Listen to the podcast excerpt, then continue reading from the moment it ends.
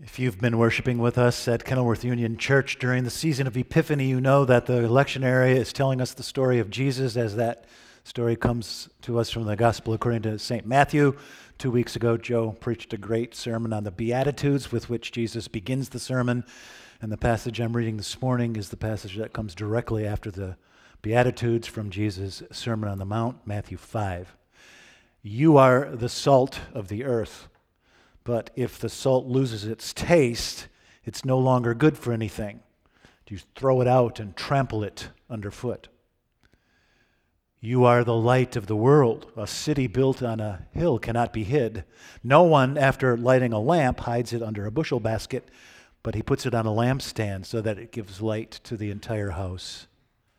In the same way, let your light shine before people that your good works may be known and give glory to God the Father in heaven. Pray with me. May the words of my mouth and the meditations of our hearts be acceptable in thy sight, O Lord, our rock and our redeemer. Amen. I recently heard of a group of friends who get together regularly for drinks and for a friendly competition.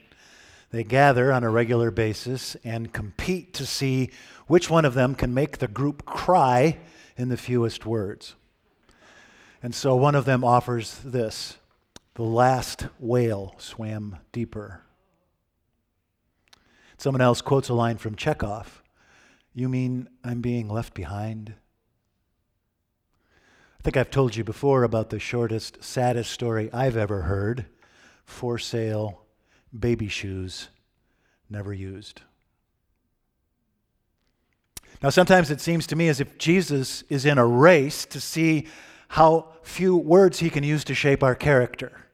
You know, some of Jesus' parables are full fledged narratives. They have a beginning, a middle, a climax, and a denouement. The prodigal son story might be the most perfect story ever told in human history. It's about 500 words in my English version. But others of his stories are just a line or two. Jesus' shortest stories are both short and small. That is to say, Jesus loves to tell short stories about small things that have huge impact. The kingdom of God is like a pearl of great price. When a man finds it, he sells everything he has to own it. The kingdom of God is like a mustard seed, the smallest of all seeds, which grows into a giant tree. The kingdom of God is like a sliver of yeast that makes the bread rise. You are the salt of the earth, he says. You are the light of the world. Jesus' shortest stories are short, so short, he can tell two of them in fewer than 100 words. Short stories about small things with huge impact. It's so simple it barely needs exposition, right? But that's what you pay me to do, so I'm going to do it two words that I want to look at with you from this story, these short stories of Jesus a noun and a verb, actually, a pronoun and a verb. The verb, of course, is are. This seems so obvious, but it's actually very important. Just this common state of being verb in English are. It's are, it's not should.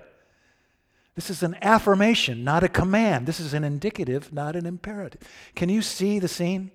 Sermon on the Mount on that hillside overlooking the Sea of Galilee, thousands skittering down the hillside. Can you see the smile on Jesus' face when he's, You are the salt of the earth, this pulsating plethora of Palestinian peasants. He's so hopeful for the future. He is gigantic with expectations, looking at the likes of you and me. You just are the salt of the earth, the light of the world, if you're Jesus' follower. So much for the verb, now the noun, salt. And you can see how perfect this image is for Jesus to get his point across, right? It is a human staple. It is an essential to animal life. It is the only rock human beings eat. Sodium is an unstable metal that sometimes spontaneously combusts. Chlorine is a poisonous gas.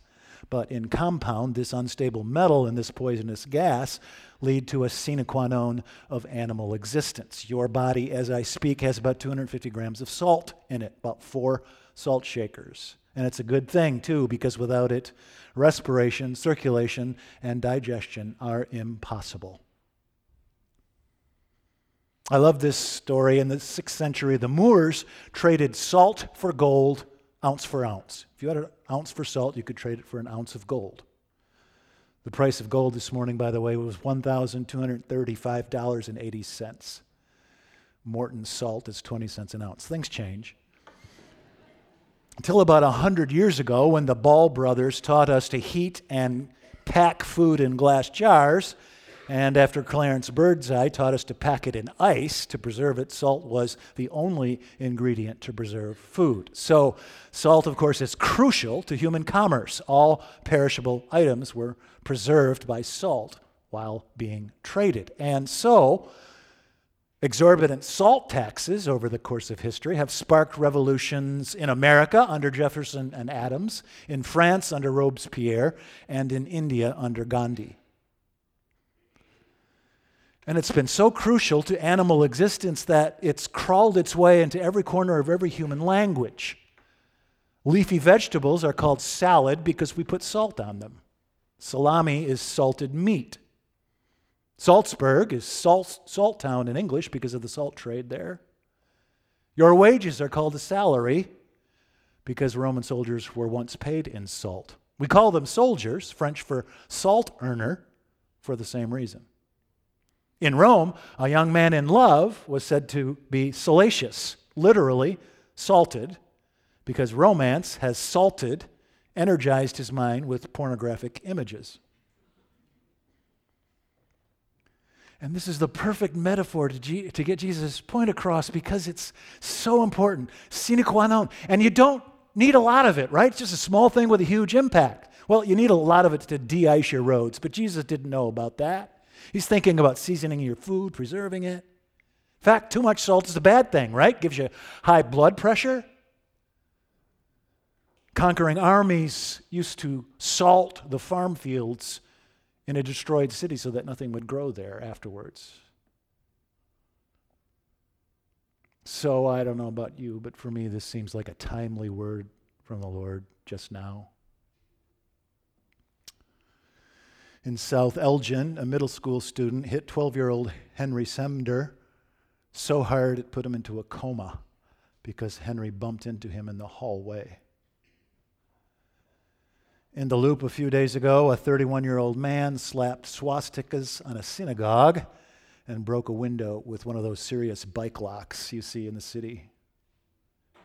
In a huge public university not that far from here, someone sent a valentine which said, My love burns for you like 6,000 Jews. Picture of Hitler in the corner. You know, this guy who put the, syna- uh, the swastikas in the synagogue, he doesn't look like a lunatic on the outside. He's a CPA. He has a master's degree from DePaul University, that venerable Vincentian institution. And I know it's always like this stuff like this is always going on, but it just seems to me that the haters think they have permission to come out of the closet lately. Did you see Aziz Ansari's monologue on Saturday Night Live about lowercase KKK? In the immortal words of Taylor Swift, haters gonna hate, but it's getting harder and harder to shake it off, right? So maybe this will wake me up. Maybe I've taken too much for granted. Maybe I've fallen asleep and left it to other people to fix the broken world, right? You are the salt of the earth, says Jesus to me, with great expectation, grace and affirmation. But then he goes on if the salt loses its taste, you throw it in the garbage. Do you know the Greek word that's translated in English loses its taste? It's moranos. No translation needed. Jesus calls the tasteless salt a moron. Stupid salt, throw it out. Maybe I've been acting stupid or not at all.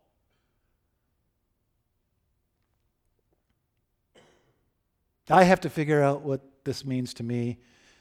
You have to figure out what it means, if anything, to you. But let me tell you two stories that inspired me, and then I'll shut up. Do you know who uh, Bill Christopher is? Bill Christopher died on New Year's Eve. He was 84 years old in Pasadena. But he was born in Evanston and he grew up in the northern suburbs here somewhere. I can't figure out where. He graduated from New Trier High School, probably class of, I know it was the class of 1950 because Ralph Smith was his classmate. He was a great guy, but very unassuming. You might know him best as Father Mulcahy from the Mobile Army Surgical Hospital in the Korean War on that television show MASH. Can you see the beatific face with the wire rim glasses?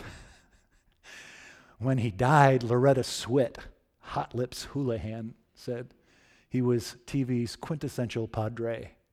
He was probably responsible for a lot of people returning to church.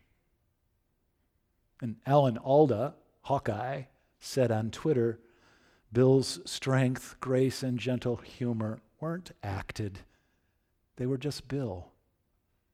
And I was so surprised because there's, just, there's a, an actor pretending to be a priest. I don't even know any real clergy persons who aren't acting half the time when they're being nice, just pretending to be sanctified.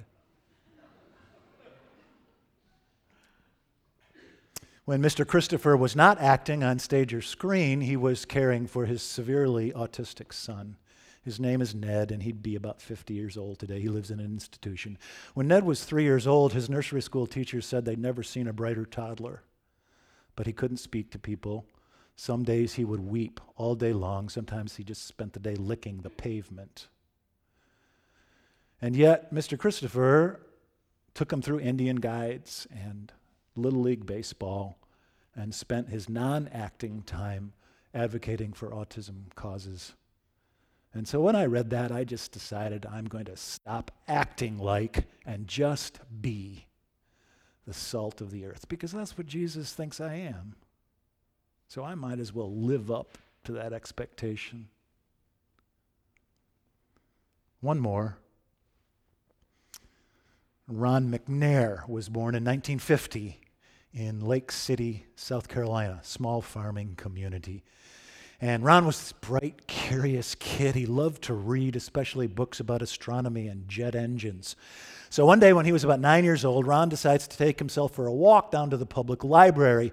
And when he walks into the reading room, everybody just stops what they're doing and stares. And Ron walks over to the stacks and gets out a couple of books about stars and rockets and stands patiently in line to check these books out. And when he gets to the counter, the librarian says, What are you doing here? You know this is the white library. I can't give books to coloreds. And Ron says, Ma'am, I'd like to check these books out. And she says, You better get out of here or I'm going to call the police and your mother. And Ron hops up on the counter and says, I'll wait. And when the police arrive and his mother, one of the policemen says, What's the problem here? And the librarian says, Well, this colored boy wants some of the white books. And the policeman says, Well, what's the problem? Just give him the books. And the librarian discovers that she's not only outnumbered, but outscrupled. So she, checks out the books for him, and Ron walks away, and Ron's mother says, What do you say, Ron? And Ron says, Thank you, ma'am. Seven years later, when Ron is in high school, mid 60s, this new television show comes on. It's called Star Trek. And the crew of the Starship Enterprise is not only multiracial, but multiplanetary, multigalaxial.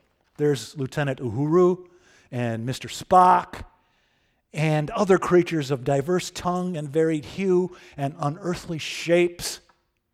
And most of them, except for the Klingons, try to get along and work together for their mission which is to explore strange new worlds and to boldly go where no one has gone before. And Ron's brother says, Carl, Carl says, when that show came out, it was just science fiction. That ain't going to happen. They aren't going to put a black man on a spaceship. But Ron didn't think it was science fiction. Ron thought it was science. And so he becomes valedictorian at his little South Carolina high school. And he goes on to earn a PhD in physics from MIT. And he works for NASA. And you probably know that he was the second African American to reach space. And you might also know that he was on the Space Shuttle Challenger on January 28, 1986, when it exploded. I still remember what I was doing when I saw those pictures. I'm not saying I'm going to be any good at it. I'm just saying I'm going to try a little harder to be the salt of the earth, a little more adventurous, a little more pioneering, like Ron McNair, or like those policemen that got that little black boy his first books and got this whole thing started. You are the salt of the earth. Can you see the smile on Jesus' face? Great with expectation. You are the salt of the earth. Salt keeps food from going bad. Christians can keep the world from going bad. So don't be afraid. Welcome the stranger. Embrace the other and the different. Hate what is evil. Hold fast to what is good. Repay no one evil for evil, but take thought for what is noble in the sight of all. In the name of the Father, and the Son, and the Holy Ghost. Amen.